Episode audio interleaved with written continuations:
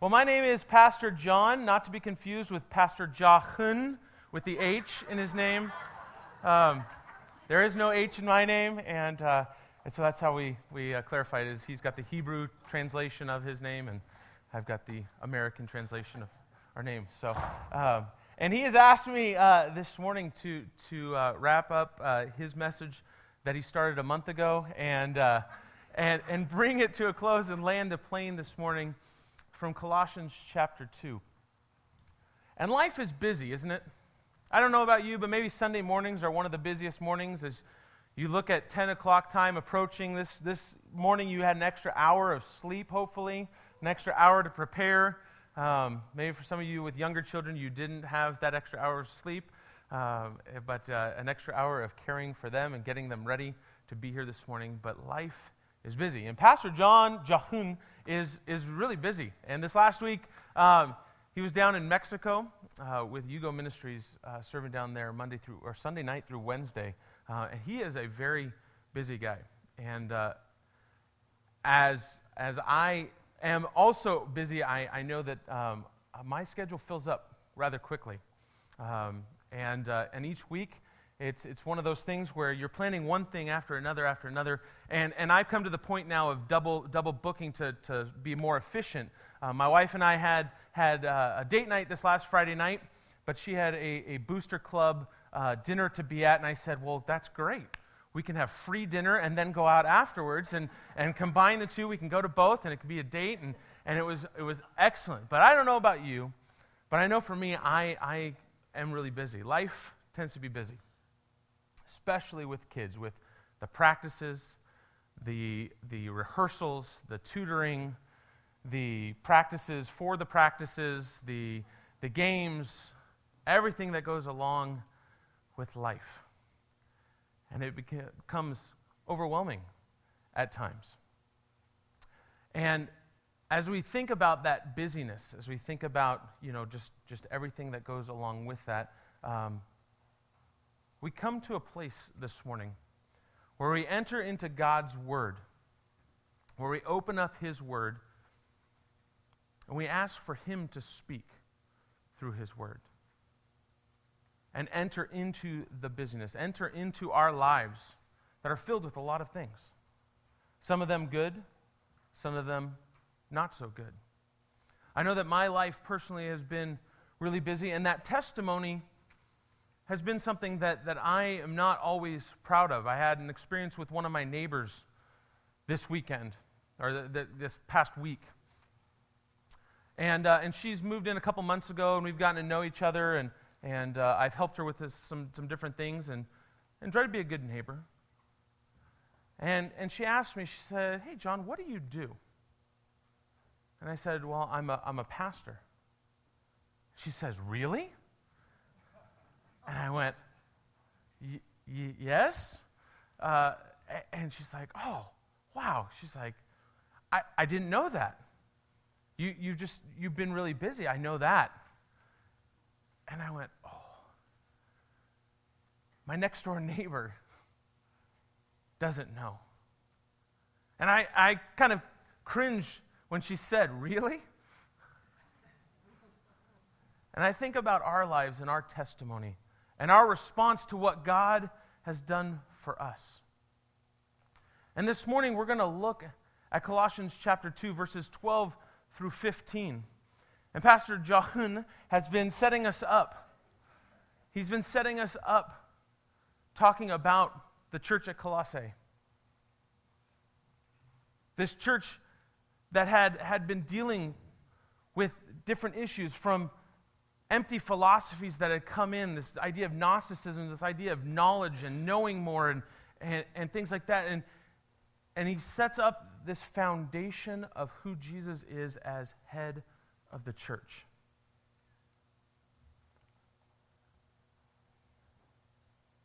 And this morning we're going to look at the gift that we receive. In the midst of our busyness, in the midst of our lives, we receive this gift as believers and followers of Jesus Christ. And I know that some of you here have not put your faith into Jesus Christ, and you're here checking it out. And I'm glad that you are here. I'm excited that you're here this morning.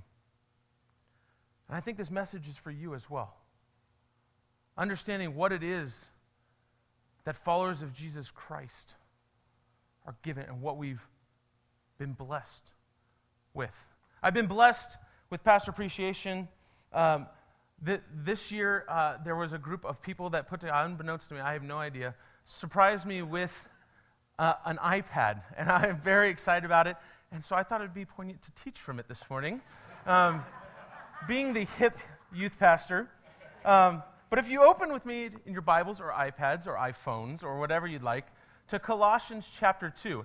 And as a part of the tradition that, that Pastor John has brought is the standing up in honor of the reading of Scripture. I'd like for all of us to stand up.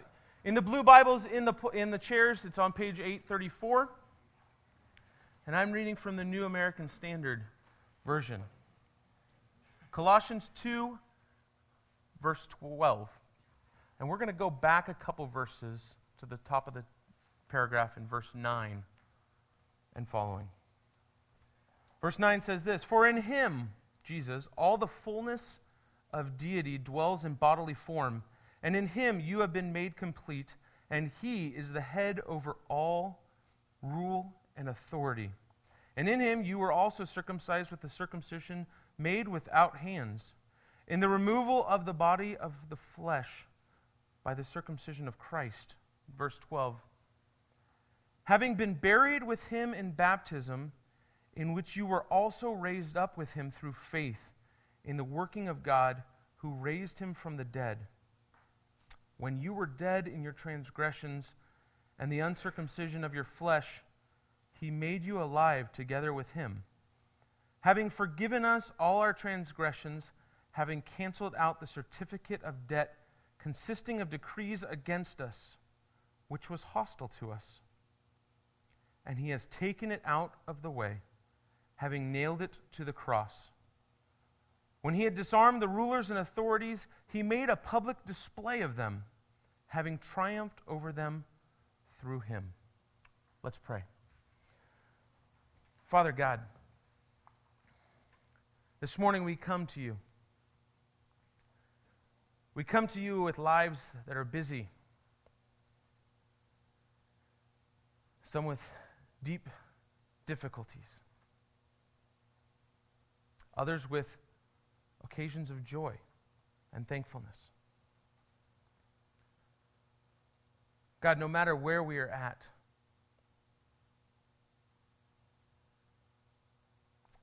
let us live differently for you. Let us walk in your spirit and in your truth. Be glorified in our lives. In Jesus' name, amen. You may be seated.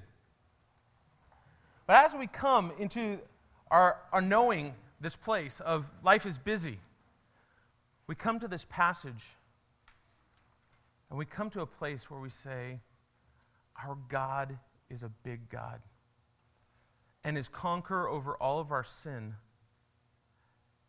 and our lives should reflect that. Our God is big enough to conquer our sins, to handle our iniquities, our faults. And our response should be a big one as well. As followers of Christ, our lives should look different. It should be full of life, for He has made us alive. And we come to a question why should our lives be different? Why should our lives be different? And I think Paul gives us a couple of points to answer that question. The first one is this is that we were buried with him. In verse 12, the first portion it says, having been buried with him in baptism. Baptism is a ritual, and as Pastor John's been explaining, is that this church has been indoctrinated with a belief that rituals are needed that there's sacraments that need to be done, from circumcision to knowing things, to special philosophies, to special ways of being able to understand who God is through these ways. And Paul comes and says, No. He says, It's not about all those empty, empty philosophies. It's about Jesus Christ and what he's done for us. And he says, You know what? But we, and I say we as saying those who have put their trust in Jesus Christ, we have all been buried with him in baptism. Baptism is a ritual, it's one of the, the rituals and the sacraments of the church that we do here at ABF. It's a deep belief. That's a, it is a symbol, an outward symbol, a public confession of an inward decision. When we are baptized, we're dying to ourselves. We're being buried with Christ. We're going down under the water, and we here at ABF, we dunk as a part of that. Because the word baptizo in Greek literally means to dunk or to immerse. Now, as a child, I was sprinkled and baptized. But for me, that wasn't my decision as a baby. That was my parents' decision. When I was 19, I had the opportunity to go to Israel and to go tour the land of Israel, and I actually was baptized in Israel, and I have a picture of my baptism here. I look the same, I know. 19, 32. It's all right. The puka shell necklace, yeah, you like that? But this is the Jordan River in Israel. And I had an opportunity at this point to make a public declaration that I was dying to myself and my desires, that I was putting away the old life and the sin, and I was going to live differently. Pastor Larry DeWitt baptized me. Pastor Gordy Duncan is up there, and some of you know these men of faith, these pastors. I have this picture on my bookshelf, on my wall now, actually, to remind me of this decision to be buried, to die to myself with Christ. But God doesn't leave us in this burial mode of death and decay and destruction and giving up that stuff. Verse 12b says this In which you were also raised up with him through faith in the working of God who raised him from the dead. You see, when we come out of the water, when we come up out of baptism, it's a symbol that we are living a life for Him and for Him alone and in service to Him. He gives us that life. He gives us that new way of living. It's through Him and through faith in the working of God. That phrase, working of God, literally means the energy of God.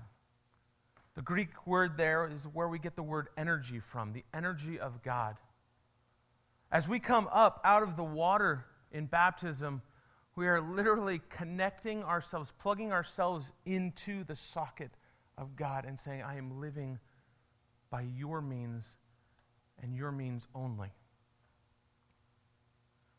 Now, for many of us in here, you're like me, and we've grown up in the church, We've been a part of the church since birth or before birth.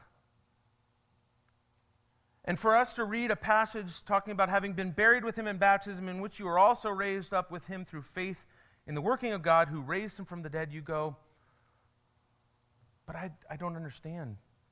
I didn't have a past. I wasn't a, a drug dealer or someone that was really bad or a murderer. And, and you come to a place and you read something like this and you go, baptism, okay, I'm living for Him. I, I, and often I, I encounter students that have grown up in the church. And they go, I don't have a testimony. I don't have something to share. I don't have a story because I've always been a Christian. I accepted Christ when I was three years old, or four years old, or five, or six. I didn't really do anything wrong. I wasn't one of those kids that, you know, back, you know, back talked to my mom, started cussing when I was really young, and then all of a sudden I found Jesus and changed my elementary school years. you know? I became a pastor at seven years old. And I had a little soapbox and stood on it at recess and shared the gospel with my classmates around a cup of noodles. Right? We don't have those stories. And they go, I don't have a story. And the thing I challenge them with is that no matter how long you've known him, no matter when it was that you accepted Christ, as this public declaration in baptism, you are saying, I am not living to myself and what I desire, but I am living for Christ and for Him alone. There are times, even in marriage, we, we struggle with this idea of wanting to live for ourselves. The USC football game was on yesterday. It was on at 4 p.m. My family wanted to go play at the park at around 3 p.m. the dilemma. now, living for myself, Amber, my wife, kids, go to the park. I'll be in this chair watching this game in an hour. But I realized you know what? That's what we have DVR for, right? and at the same time, I had to put my needs, my desires, my needs, it's not really a need, my desires aside. My daughter is six years old. We're a third of the way through parenting her till she's 18 and off living on her own. yeah, yeah, you laugh. I have 12 years left. I may have messed up the first six, but I'm going to make these next 12 amazing. and it's putting our desires each and every day and going, God, what do you want for me? What do you want for me? Do you want me to go share to my next door neighbor? Do you want me to go across the street and introduce myself? Do you want me to give a word of encouragement to the barista at Starbucks? See, the amazing thing is, I get to wake up every morning going, God, what do you want for me? What's your plan, your desire? Because I have been buried to my old self and I give it up and I'm now plugged into your energy and your power and what you want for me. Paul goes on to describe it a different way. In verse 13, he begins and says this When you were dead in your transgressions and the uncircumcision of your flesh, That idea of death and dying. For many years, I've been a chaplain for the Ventura County Fire Department. Many of you didn't know that. It's kind of been my service to the community. It's outside my hours here. And needless to say, I, as chaplain, don't always get called to the rescuing the kitty out of the tree calls. When they're calling a chaplain, it's usually because someone's passed away and it hasn't been a good one. And I come in to care for the family. And many times the fire department is left and the body is still there. Wherever that person passed away. Now, I usually try to find a different room to be with the family, but there's something about death and finality. This person that's lying here can't do anything for themselves. They can't do anything for others. They're dead. They are no longer here. Their body remains. And as I meet with the family, we reflect on the memories that we hold dear and help them process the grief of losing someone.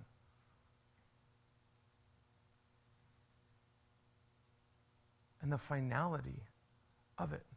And Paul uses this language saying, We were dead in our transgressions and in our selfish nature. In what we wanted to do. We couldn't do anything. We were wrapped up and bound. We couldn't do anything. You see, there is a finality. One of the things, and, and, and this isn't a jo- joking matter, but it becomes kind of funny in the sense of when I'm on the scene and there is a body laying there that's covered by a blanket or sheet, my fear is that that person's going to sit back up and start talking. I mean, I honestly don't know what I would do if that happened. And there was actually, I don't know if you read this news article about 10 days ago, in Brazil, they were holding a funeral for a guy that supposedly was shot. He worked at a car wash and he was shot. And they were holding a funeral for him, and his body was in the casket up front.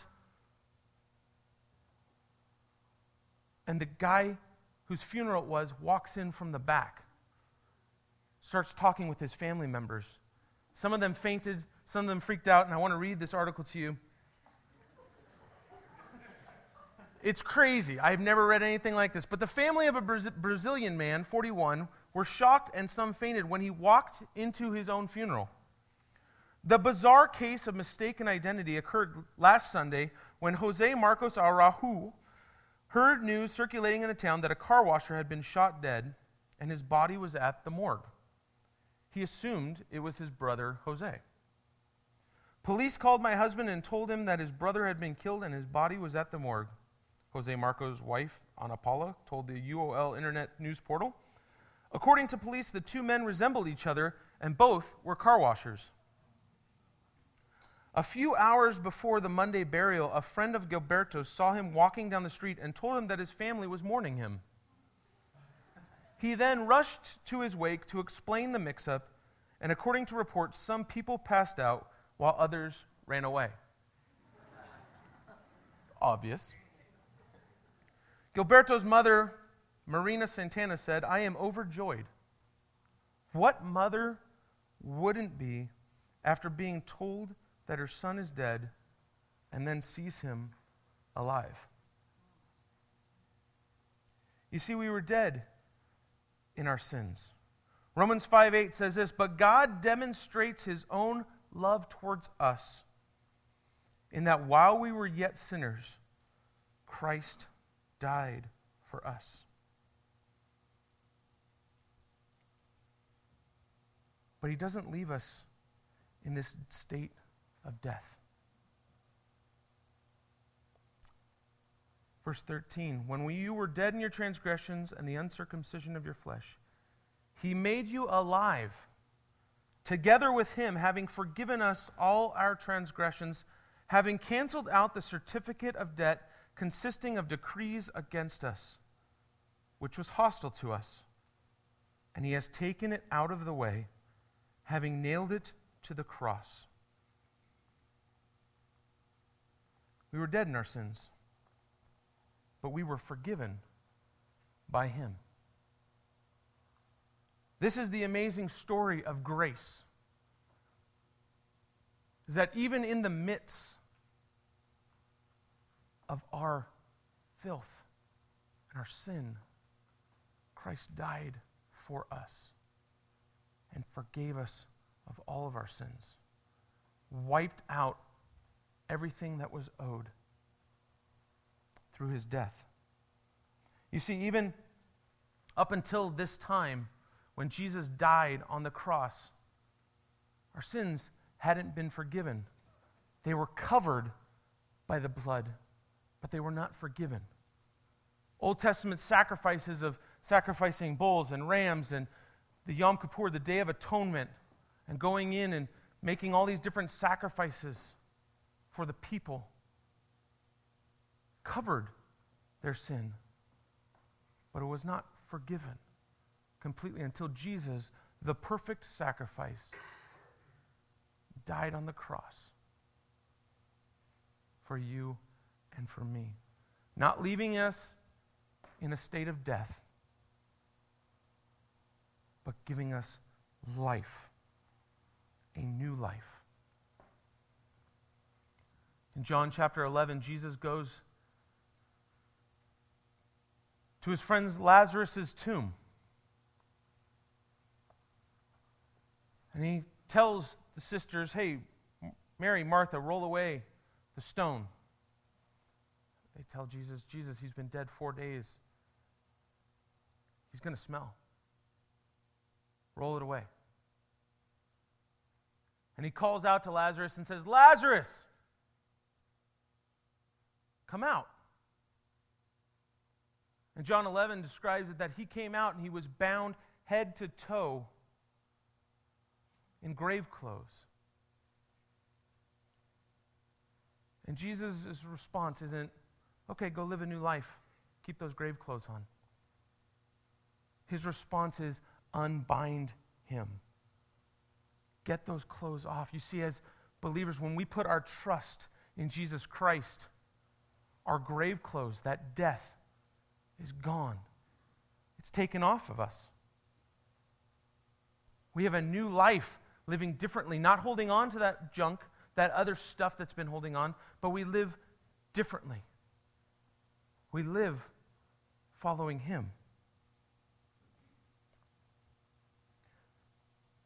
Because not only has He forgiven us, but our debt that was owed has been canceled, it's been wiped away. I was thinking about debt, and, and many of you know I, I, I don't like debt. And, and I, my wife and I have recently gotten out of debt except for our mortgage. And I was thinking about this idea of the debt that we owe to God. And thinking about the biggest debt we could owe. And for most of us, it's our mortgage if we've bought a house. It's a pretty big debt that we are reminded of every month when we pay our mortgage. And we notice that more of it is going to interest than it is to the principal, but we keep doing it. And this last year, my parents paid off their mortgage. And so I asked for their little deed and their, their conveyance of payment, full reconveyance. And my mom even printed out a little sheet that says mortgage on it. And I thought about this debt that they have owed and paid on for 30 years, refinancing, readjusting the terms, the time amount, paying off more, sending extra payments, and the hard work that they have done over the last 30 years to pay this off. And I thought about that. And it says this it says TD Service Company as present trustee under that certain deed of trust dated 5 1 2004 and ex- executed by Rockford F. Nun- yes, that's his name, Rockford. And Janet Lee Nungester as trustor and recorded as instrument or document number, blah, blah, blah, of the official records in the office of the County Recorder of Los Angeles County have been requested in writing by the holder of the obligation secured by said deed of trust to reconvey the estate granted to trustee under said deed of trust does hereby reconvey to the person or persons legally entitled thereto.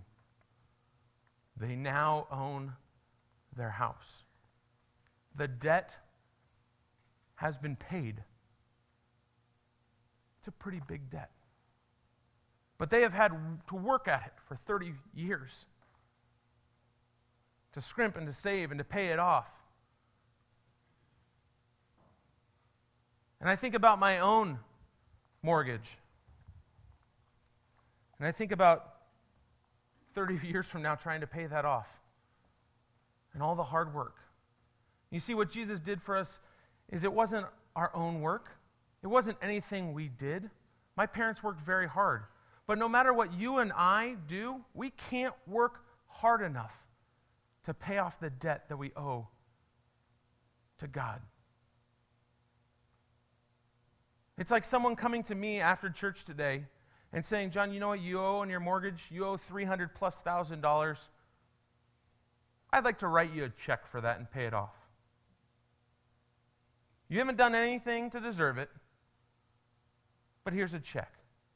We'll pay it off. We'll take care of that debt. I mean, I'd be really excited. And if you want to do that, I'm okay with that. But that's what Jesus did for us by canceling our debt. He paid, and He was the only one to be able to pay it. No one else could pay it. You and I on our own cannot pay it. Only through His death on the cross can He pay it for us. A couple of key theological issues come up with this when we're forgiven of our sin. When it says that we have been forgiven and it has been wiped away, one of the questions I often get asked is Jon, after I become a Christian, what happens if I mess up and I sin? What about my future sins? Did Jesus die for those? And my response is yes. He paid the price for our sins in the past, in the present, and in the future. Does He want us to keep those grave clothes on? No. He wants us to be unbound from them and to live a life different and by His power and His power alone.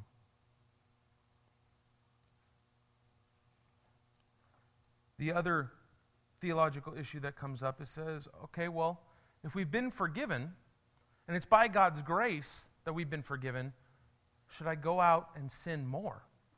So that God's grace can be even more in my life. For many of us, we chuckle and we go, that's absurd. But there is an actual Christian belief in some churches that believe that God's power is made more by us sinning more. And my friends, it's a heresy and it's a lie. Romans 6, 1 and 2. Paul asks the question and says, What shall we say then?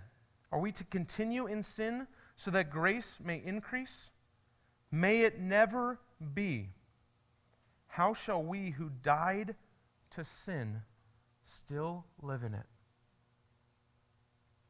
Friends, the grave clothes have been taken off. We need to get rid of them. For me, this is, a, this is an important one. For me, even though I'm a pastor, this might be a huge shock, I'm not perfect. I know. It's okay. I'm confessing.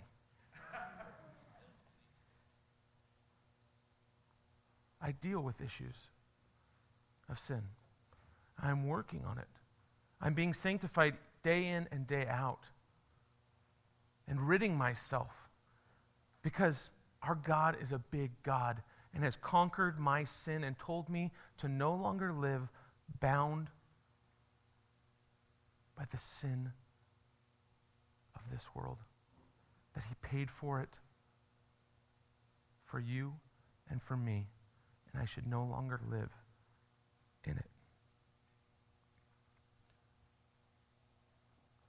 He continues on to describe this conquering not only on the cross, but he says this verse 15, when he had disarmed the rulers and authorities, he made a public display of them, having triumphed over them through him.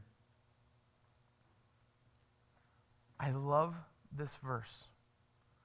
If any of you have seen Aladdin, I think about that, that, that moment when Prince Ali is coming into town and they have this big dance. He's riding on the elephant, there's this big old parade and things like that coming through town, ready to go.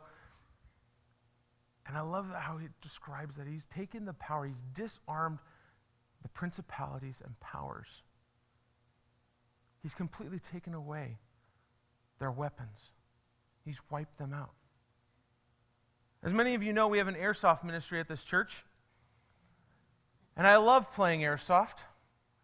And at this last game, which was a couple weeks ago, I, I got a little more bold than normal. I wanted to be more aggressive.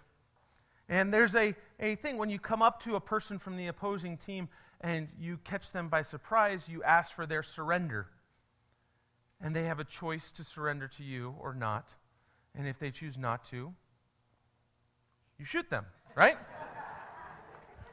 you shoot them in Jesus' name, of course, but you shoot them nonetheless. And this, my friends, is my airsoft gun.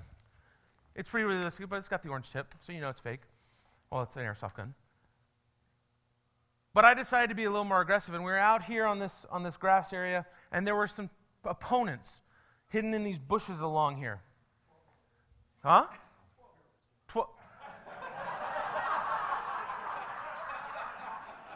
Mighty warriors entrenched in the bushes. 12 year olds.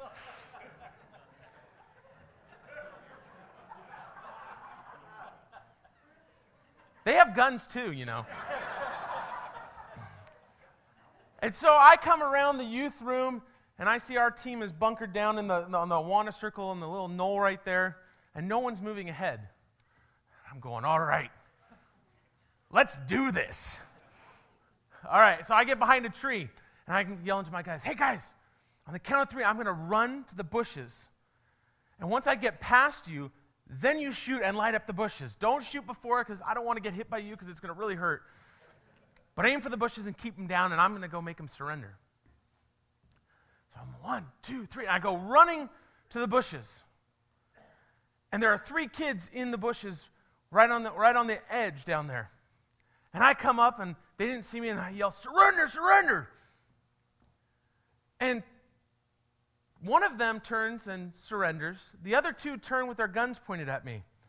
And so I am above them. They are down on the ground in the bushes. 12 year old. No, they were older. Aim at you. Um, I unload upon them and force their surrender, disarming them, taking away their ability to be in the game any longer.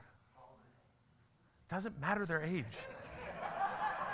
and I think about this Jesus, for you and for me, disarmed the accuser, took away the power of Satan.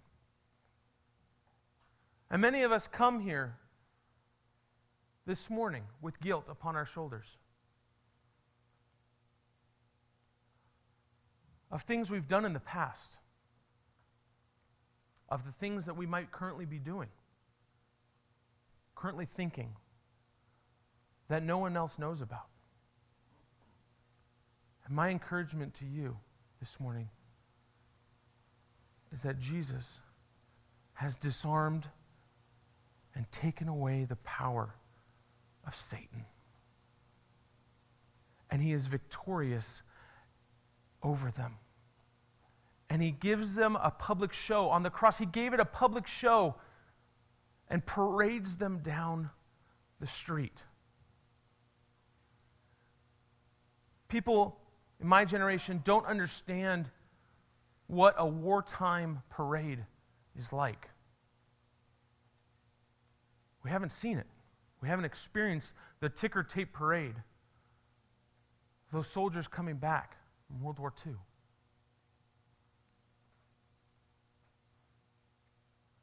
The only analogy that I can think of is the parade they had this last week in San Francisco. Easy, easy. You're still living in Southern California. The Giants had a parade, shut down the streets, walked through and, and enjoyed the applause of everyone after winning the World Series.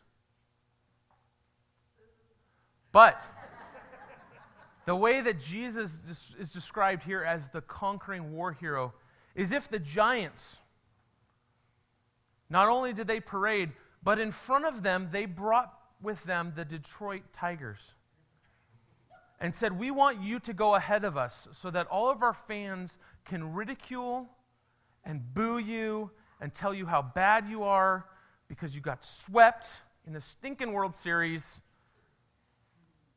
by the Giants. And this is the parade that Jesus is holding and saying, I've conquered Satan and I'm parading him out. Like the Romans would do with their captives, with their spoils, they would bring it back and they would have the people that they've conquered walk in front of them as if this is what we have done. We have conquered these people and they are now our slaves. See, our God is a big God and is a conqueror over our sin. And our response is, needs to be a big one. Our response is that we are alive in Christ. And we need to be living differently for Him. One of the responses that we have comes in the form of remembering what he did on the cross for us. In churches, another sacrament is the Lord's table, the taking of communion. Because we've entered into a new covenant as believers, one that is only given to us by the breaking of his body and the shedding of his blood for us. But as we enter this response time, I would be remiss in not saying that communion is for believers of Jesus Christ.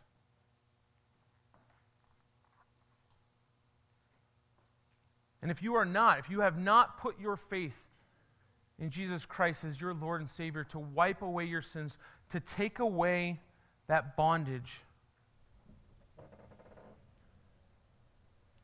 My challenge for you is that this would be your morning. That this would be the moment in time where you say, God,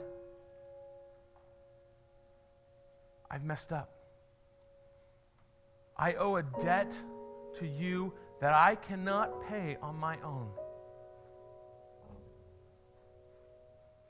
It is only by your power and your blood and sacrifice on the cross that my sins are forgiven.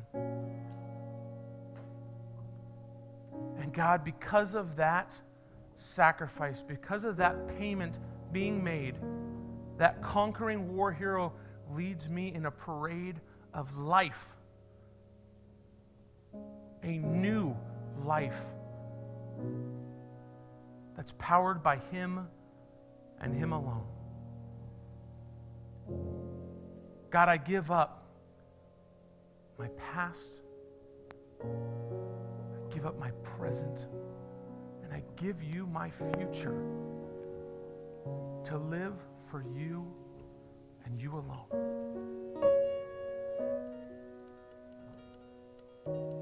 For others of you here, for you who are believers, Scripture says that we need to check our hearts before we take communion. If there is something that you've been dealing with, some unconfessed sin, a grievance against another person, Scripture says, take care of that. Give it up. And then remember. And make that your response. Is thanking Him for that sacrifice, for that payment. We're going to sing a song as the elements are being passed out by our elders. And this is a time of reflection for you. In the middle of the song, I'll come back up and we're going to take the elements together. But take these few moments and reflect. See if there's anything that you need to get rid of. If you need prayer, if you made a decision for Christ today, I'd love to meet with you up at the front and pray with you.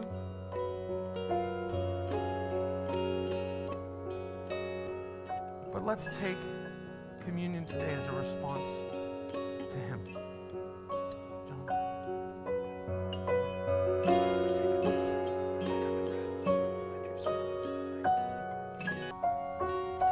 Our God's a big God, amen? Conquered our sin. As a conquering war hero, Second Corinthians tells us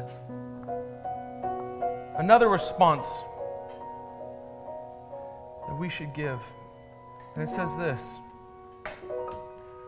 But thanks be to God, who in Christ always leads us in triumphal procession, and through us spreads the fragrance of the knowledge of Him everywhere.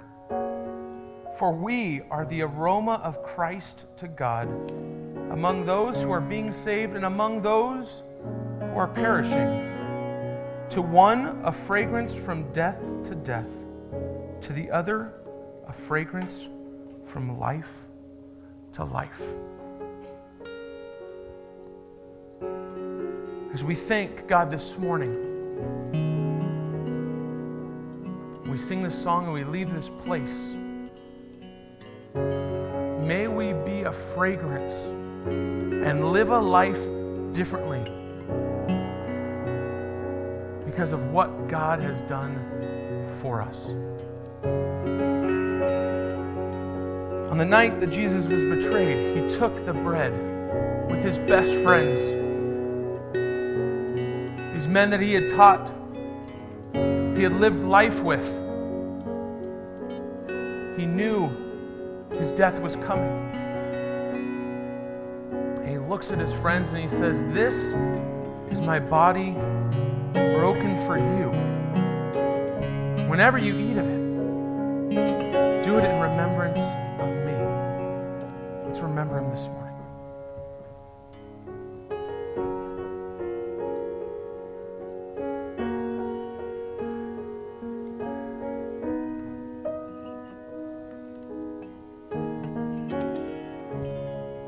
Same way, Jesus took the cup. He said, You've lived under a covenant. You've lived under an agreement where your sins have just been covered. Soon, there will be a new covenant in my blood shed for you for the eternal forgiveness of your sins. Let's thank Jesus for that new covenant. In Jesus' name.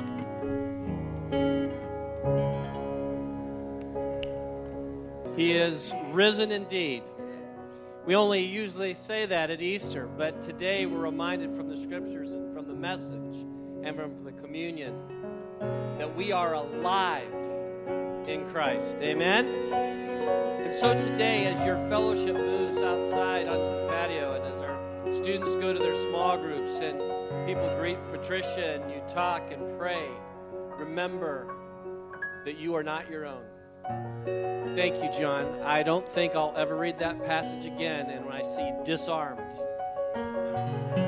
disarmed, you brought it alive to us today. Thank you, Pastor Jon. Let's lift up his name as we leave. And now, unto him who is alive, who has rescued us, who has conquered us from the grave.